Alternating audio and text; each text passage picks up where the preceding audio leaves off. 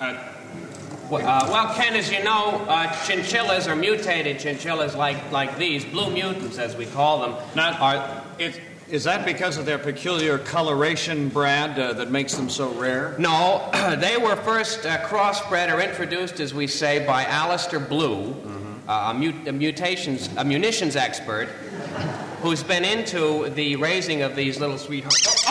There. Is he, uh, is he getting away? Well, that, that's all right. They, they do that, and that's part of the fun of raising them, and they're very clean animals. Uh, your shoe. It's on. Oh, that's all right. It's okay. There are more, plenty more, and they all look the same. I, uh, I wanted to ask you about Well, the- they're very clean, and if, if they do mess, uh, as we refer to it, uh, they're in their they're in their little cages, and it really doesn't make any difference. Uh, uh, and they dig a hole for it, also. That's that, Uh, wait, wait, is that uh, is that what this one is doing here? Uh, can we get a close up of that, please? no, no, no. This one is just trying to get away.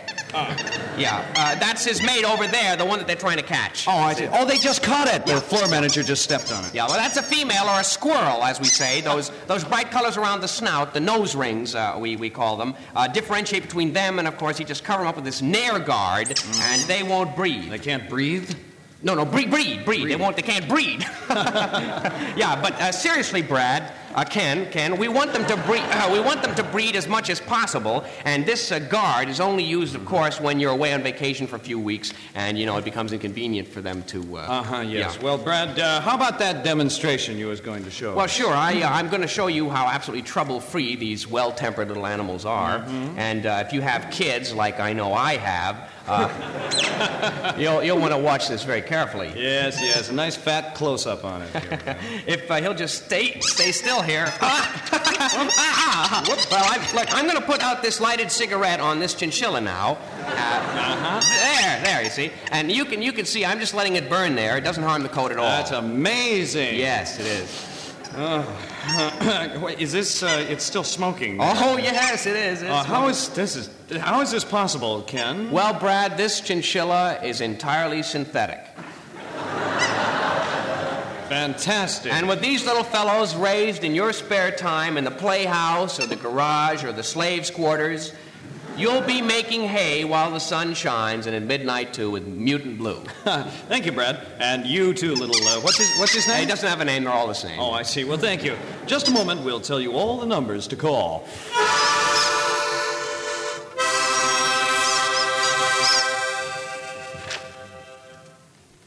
Pollution is of two types.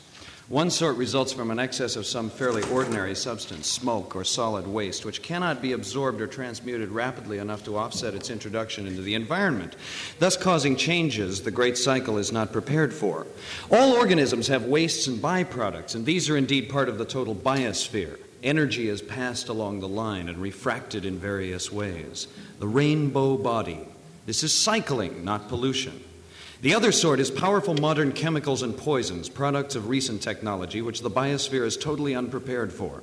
Such as DDT and similar chlorinated hydrocarbons, nuclear testing fallout and nuclear waste, poison gas, germ and virus storage, and leakage by the military and chemicals, which are put into food whose long range effects on human beings have not yet been properly tested. What's that? Awkwardly squatting down, he ran his thick temperature regulated gloves over the edge of the hole. Must have been dug by the rabbit before it staged its getaway, McAllister thought to himself. Had he examined the cavity more carefully, he would have realized it wasn't the type of opening fashioned by the animal's forepaws, but the sight of eight newborn offspring, each larger than a collie, caught his attention. And he left the hole in order to insert oxygen pills under their wrinkled skins. The sight is a pleasure not able to be expressed with tongue, full of herons, curlew, bitterns, mallards, egrets, woodcocks, and of all other kinds of small birds, with harts, hinds, bucks, wild swine, and sundry other beasts as we perceived, well, both then by their footing there, and also afterwards in other places by their cry and braying, which we heard in the night time.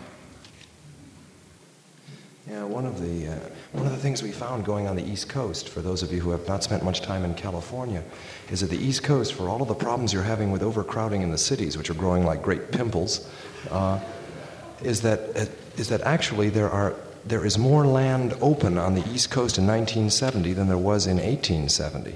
And we went up to Bard College, for example, into towns that 100 years ago were employing three, five, 6,000 people in mills that no longer exist. And there are whole areas in this part of the country that have been, you know, just vacated by human population. So perhaps what we're heading towards is an Armageddon in which everyone will just kind of drop over in the cities rather pleasantly and leave the countryside for all us hippies. It's possible. I never in my life remember a more seasonable year than we have here enjoyed. And if we have once but kine, horses, and sheep, I make no question but that men might live as contented here as any part of the world. For fish and fowl we have great abundance. Fresh cod in summer is but coarse meat with us. Our bay is full of lobsters all the summer and affords a variety of other fish. The country wants only industrious men to employ, for it would grieve your hearts if, as I, you had seen so many miles together by goodly rivers uninhabited.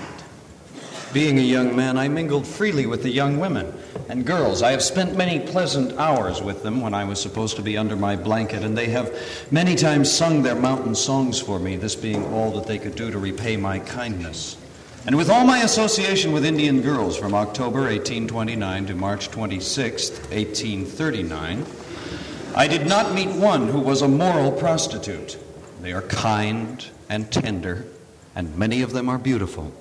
Many of them are beautiful. Many of them are beautiful.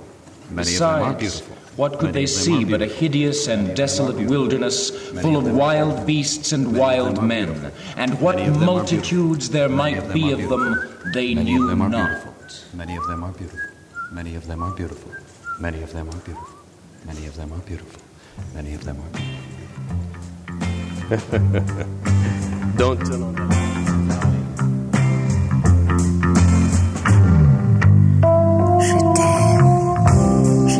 Only me, the fresh chef. Ah.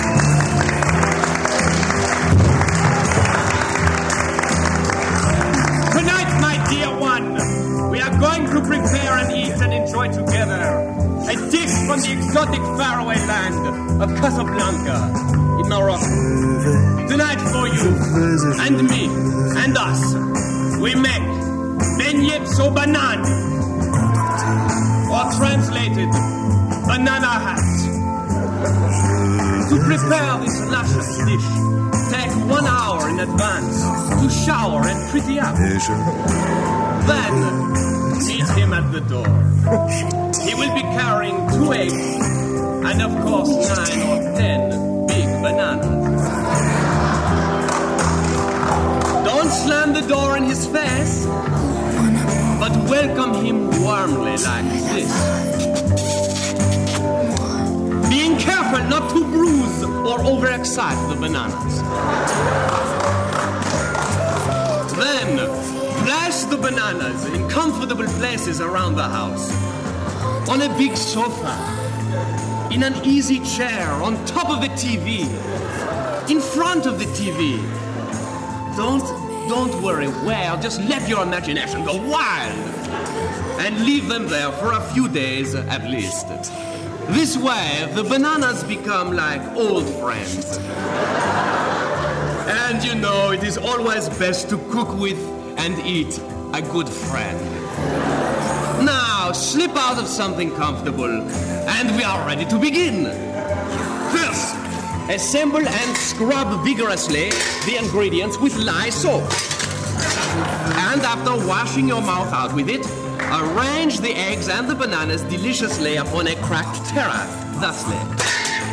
Oh, then pull out the wheat sticks, farina, rice bodies, and groat cakes, crumble them and pit them, and put this aside. We won't be using it until next week. when I show you how to make salt pudding. now, pick up, pick up the two entire eggs and kiss them so. Then, covering your eyes if possible, smash them with a lead cudgel.